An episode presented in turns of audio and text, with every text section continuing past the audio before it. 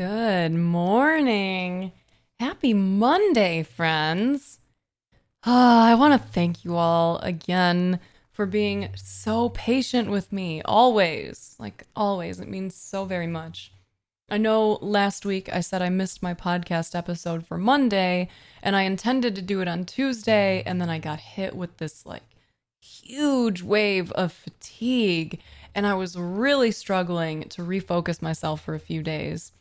Fortunately, I realized what was causing the fatigue, and I adjusted my schedule accordingly so I could get a little extra sleep and still get some shit done because, ugh, I was feeling so pooped once I started feeling human again, I thought I was going to be able to get that podcast done, but I had to jump into planning the 3GCX panels that I was set to run.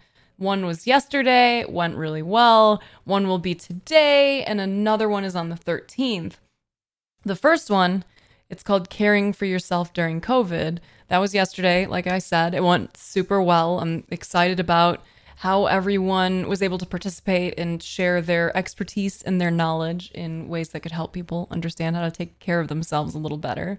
If you would like to see the recording of it, you can still do that by going to twitch.tv slash GCX event and then check out the past broadcasts and you'll be able to tune into that, watch it, learn. It was good shit. Um, oh, another brief reminder our next live video chat session is scheduled for this upcoming Saturday at 1 p.m. Eastern, noon Central. And then that same day will also be our next art showcase night, which is scheduled for 6 p.m. Eastern, 5 Central. Really hope to see you around for each of those. This week, while enjoying some wind down time one evening, I I remembered something embarrassing that happened to me when I was younger and I felt like, oof, if that isn't a real life lesson, I don't know what is. It's time to share it. So, when I was like 19 or 20, I think I started somewhere around like 18 and did it until I was around 20. Um, I had a job selling motorcycles this may be news to some of you. I, have talked about this a lot, so if you've been around for a while, you're probably very aware. But when I was younger, I sold Harley Davidsons at this huge location back in Illinois. It was like 40,000 square feet or some shit like that, like really big place. And I actually, I really enjoyed it. I've always been fascinated by cars and bikes and engines and things. And this was a really dope job that I enjoyed for a while when I was doing sales, at least. I went into a different position there at one point that I did not care for it much as much. But while I was doing sales, I really enjoyed it. And it gave me a great deal of experience to take forward into my life, which went very sales oriented for a while. Like I sold cars for a while too. Anyway, the job consisted of wandering throughout the showroom floor, occasionally cleaning up bikes, like, you know, polishing chrome and stuff like that, moving them around a little bit to freshen up the floor layout so when people would come in, they wouldn't always see the same bikes over and over and over again. When folks would show up and start checking out bikes, myself or one of the other sales guys, and for a long time it was just sales guys plus me, who was, you know, effectively a teenager when I started there. Um, and we would approach them, ask if they had any questions that they needed answers or if that they needed answered or if they wanted to take a test ride on the bike. Pretty pretty easy stuff. If the floor was dead and we didn't have any cleaning or any bike shuffling around to do, then we would just hit our desks to sit and wait. We'd wander around and bullshit, or we'd try to make calls to sales prospects or leads we received from the website. I was young, yeah, obviously, while I had this job, and I was also still not the healthiest in terms of my mental health and overall well being. This was a pretty rough time in my life. Um, I was still really angry. I was still dealing with anxiety and depression, and I was not coping well. At the time, a lot of my life was spent partying, just drinking, doing drugs, fucking around. And then the next day, I would stress myself out over what happened the night before. And I would get to feeling even more anxious over how people would feel about how I acted or what I wore or what I said or whatever this is it's very sad honestly to recall but back at this time in my life I I had one of my earlier digital cameras at the time, and each morning after the night's activities, I would have to usually very like slowly fumble around through my room to find the camera, see if it was in my my pocket from the night before, see if it was in my bag, see if it was piled under some shit or or underneath a pile of shit in my room, whatever. But I would have to find that camera so that I could look through it to figure out what had happened the night before. I hated not remembering, but I also hated myself too much to be comfortable hanging out with people without being high or drunk or fucked up in some manner. After finding the pictures, then I'd have to go to work mentally to try to recreate what might have happened the night before. And through the foggy darkness, I would gradually piece together the previous evening's events to the best of my ability, at least. And then through my anxious and self loathing mindset, I would tear myself apart for the rest of the day until I was able to get fucked up again so that I could forget everything. I was also dealing with some pretty bad insomnia around that time that had started years and years earlier but had never been corrected. So on most nights, I had a general rule for myself that I had to be home and in bed by like 4 a.m. if I wanted to be a functioning human the next day. Functioning, like heavy, heavy emphasis on the implied air quotes over functioning human part because I really don't think I was functioning as well as I'd like to pretend at the time. I was only getting a few hours of sleep, max each night, and a good amount of the time it was alcohol induced. I mean, like, shit was such a mess for me back at that time in my life. I was even fucking around with prescription painkillers for a while because I found that I really enjoyed the sensation of mixing them with both alcohol and weed looking back, I am so insanely grateful that I survived some of these especially reckless times I had. And I'm also glad that I was not exposed to anything too extreme because I'm not sure what I would have done. Like I I had a disgust towards cocaine because I saw the way that it tore apart my family because that was what my birth mom was addicted to before she abandoned us. But aside from that, I really I don't know what I would have done if if lots of other types of things had been around.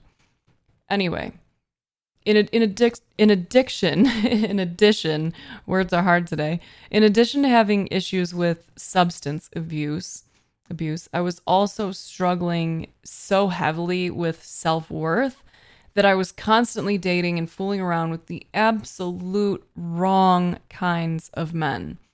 I met a few kind ones during this time, but sadly none of them lasted because I would eventually self sabotage, thinking they would get tired of me anyway. So, what's the point in trying to keep someone who seems like a good guy? Like, they just can't possibly actually exist. So, between the drugs, the drinking, and the messy romantic life I had at the time, I was perpetually locked in my own mind. I'd get lost in my head thinking about mistakes I made. I'd get lost in my head thinking about how disgusting I was.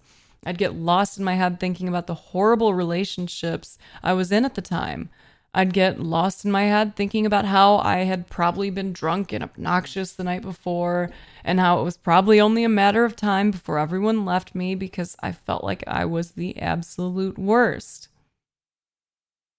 I'm sure at least some aspects of this are familiar to a lot of you, it is so easy to get stuck in our own heads. It can be really challenging to find our way out. Going back to my time at Harley, on one particular evening, I was working and I was stuck in my head yet again. I remember that I had gone to work that day feeling relatively optimistic because I had met a man the day before who seemed serious about wanting to buy a bike from me. He had told me to expect to see him the next day, ready to sign and ride away on his bike. Nearly the whole day passed, and I began to think he wasn't coming. Probably changed his mind. I was used to it in sales, but it still didn't stop me from feeling a bit bummed that I had misread what I felt was a sure thing. Like, that really didn't happen that often that someone would leave and I'd be like, yeah, I'll see them tomorrow. So I started reflecting on the day before and what parts of our conversations I may have misread, what I could have overlooked that should have shown me that he was really only a tire kicker. This is what sales folks used to um, refer to people who'd come in and check out bikes, ask all kinds of questions, and then never come back. Tire kickers. Anyway, I remember standing near my desk, just staring out towards the front doors physically, but mentally, I was not seeing anything. I was stuck in my self loathing mind and feeling frustrated over the possible money I had hoped to make, but now didn't think was going to happen. I finally kind of snapped myself out of it and decided I was just going to call the guy and see what was up. So I turned away from the doors, sat down at my desk, and I called my sales prospect. Now, this is where shit gets ridiculous. The sales crew at Harley was a pretty tough group. They were friends and friendly, but they could also be real ball busters, like no mercy kind of communication. There was a guy named Dan who was always particularly sassy. He was probably like in his late 40s, early 50s. Like like when I got hired, I remember trying to introduce myself to him and him responding with I'm not even going to learn your name until you've been here at least a month. Don't ask me for help. Don't ask me ask me to push bikes for you. Don't expect me to help you close deals if you don't know what you're doing. And then just like walked away. He did eventually become a bud. Like we were on good terms. We'd give each other shit and he I think finally like really loosened up once he noticed that I was there to actually work and not just fuck around. Anyway, Dan was a sass monster, but I liked him for the most part. Like he was he was a nice enough guy. So I call the guy I'm hoping to sell this bike to, and to my massive, massive surprise, a very familiar voice answered the phone. It was fucking Dan. I had just talked to Dan not too long before that, so I knew he was at work, but I was confused as fuck. I was like, uh, wait, who's this? Dan. Dan, how do you have so and so's phone? Open your fucking eyes and look across the room, was the response I got. I looked over to where Dan's desk was, all the way across the showroom floor. And there was my fucking prospect sitting at Dan's desk, and Dan was holding his cell phone up in the air, waving it around. They both shook their heads, like very much like, ugh, what an idiot, and then just started laughing at me and then ignored me. I was so fucking lost. Dan was a dick, but so were we all, and we all still had a general code when it came to stealing other folks' prospects. Like, it just was not something we did. I had worked with this guy for a while the day before, and I felt like we had a really good rapport, so I was so confused. And I was also still very fucking embarrassed, so rather than pushing it, I just left it alone, left them to finish their deal, and I probably hid out in like the back somewhere so I didn't have to be around them. Later, I found out what had happened. Apparently, in that time that I was staring out at the front doors, wishing this fucking guy would come in so I could just get my sale and bump myself up to the next pay rate for my sales, he came in. I was so stuck in my brain that I literally didn't even see him, even though I apparently looked right at him. So imagine how that seemed from his perspective, right? From his perspective, he walked in the doors, excited to buy his bike, happy to be giving me the sale because he felt like I had developed a really nice personal connection with him that day. And when he noticed me, when he when he walked in, he noticed me right away and he waved at me excitedly. What he got in return from me was zero acknowledgement, and instead, he watched me as I looked past him like he didn't even exist. And then I turned away from him, sat down at my desk, and grabbed my files. He thought I didn't recognize him. And after spending as much time together as we had the day before, he felt offended that I didn't know who he was, that I didn't wave back, that I didn't greet him or welcome him at all, and instead just turned away like he was nothing. So, out of anger, he said, fuck her, and just walked to the nearest sales guy and told him he was ready to buy a bike, pointed at the one he wanted, and got the sale started. That person he found was Dan. And after he told Dan what had happened from his perspective, Dan felt like it was probably best that he just finished up the deal. When he told me later what had happened, I was floored. I legit did not even remember seeing the guy. I did not see a person walk through the doors. I didn't see him wave. I didn't see him turn and go to Dan's desk. I was so stuck in my head that I missed out on an opportunity that I had already worked really hard to create for myself. I felt so foolish. I'm grateful that I still got paid at least a little on the deal, but my sales manager refused to let me keep the full sale because Dan had done the final deal, so I only got paid for half of it. As ridiculous as that experience was, you better believe I learned my lesson from it. Looking back now, it's funny because that's probably what brought me to some of my first experiences with mindfulness, though I didn't realize it at the time. I would do my best while working to not get caught up in my mind because I never wanted that to happen again. Sadly, that mindset did not get did not get applied throughout the rest of my life, but you know, I guess those were just mistakes I had to make. So, my challenge to y'all this week is to use my embarrassing story as a reminder to find more ways to pay even greater attention to your life. It is so easy to get caught up in our heads thinking about what we wished we had, who we wished we were, and all the things we want to be different, all the things we hate about ourselves, and on and on and fucking on. But that doesn't help us at all. It is only blinding us to the opportunities to create change that exist in every single moment. Check in more.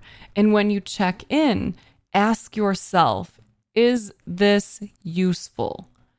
If your brain is trying to keep you in the past so you can hate on yourself, or if it's trying to transport you into the future so you can stress over what may or may not be coming next, ask yourself, is this useful? And if the answer is no, return yourself to the present moment by whatever means necessary. You know, do the little face slaps, wake up, refocus on what you can do to feel more present or to get some things done that you know you need to. If you don't get out of your head, you will miss a ton. If you're stuck in your head thinking about how much it sucks that you're single, you're not going to see the potential in a budding relationship that could turn into something romantic.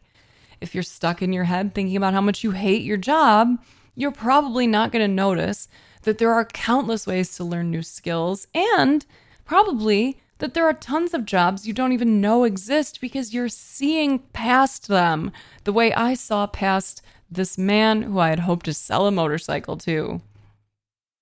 Let go of what you wish were happening. Let go of who you wish you could be and refocus yourself on who you are in this moment and what you can do for yourself and for your life.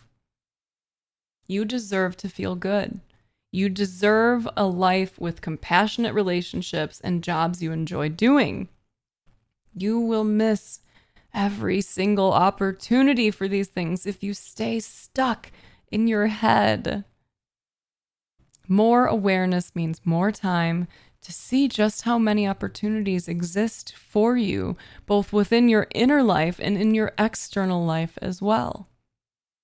Do what it takes to stay conscious in the days ahead. Don't let yourself miss out on life while it happens around you.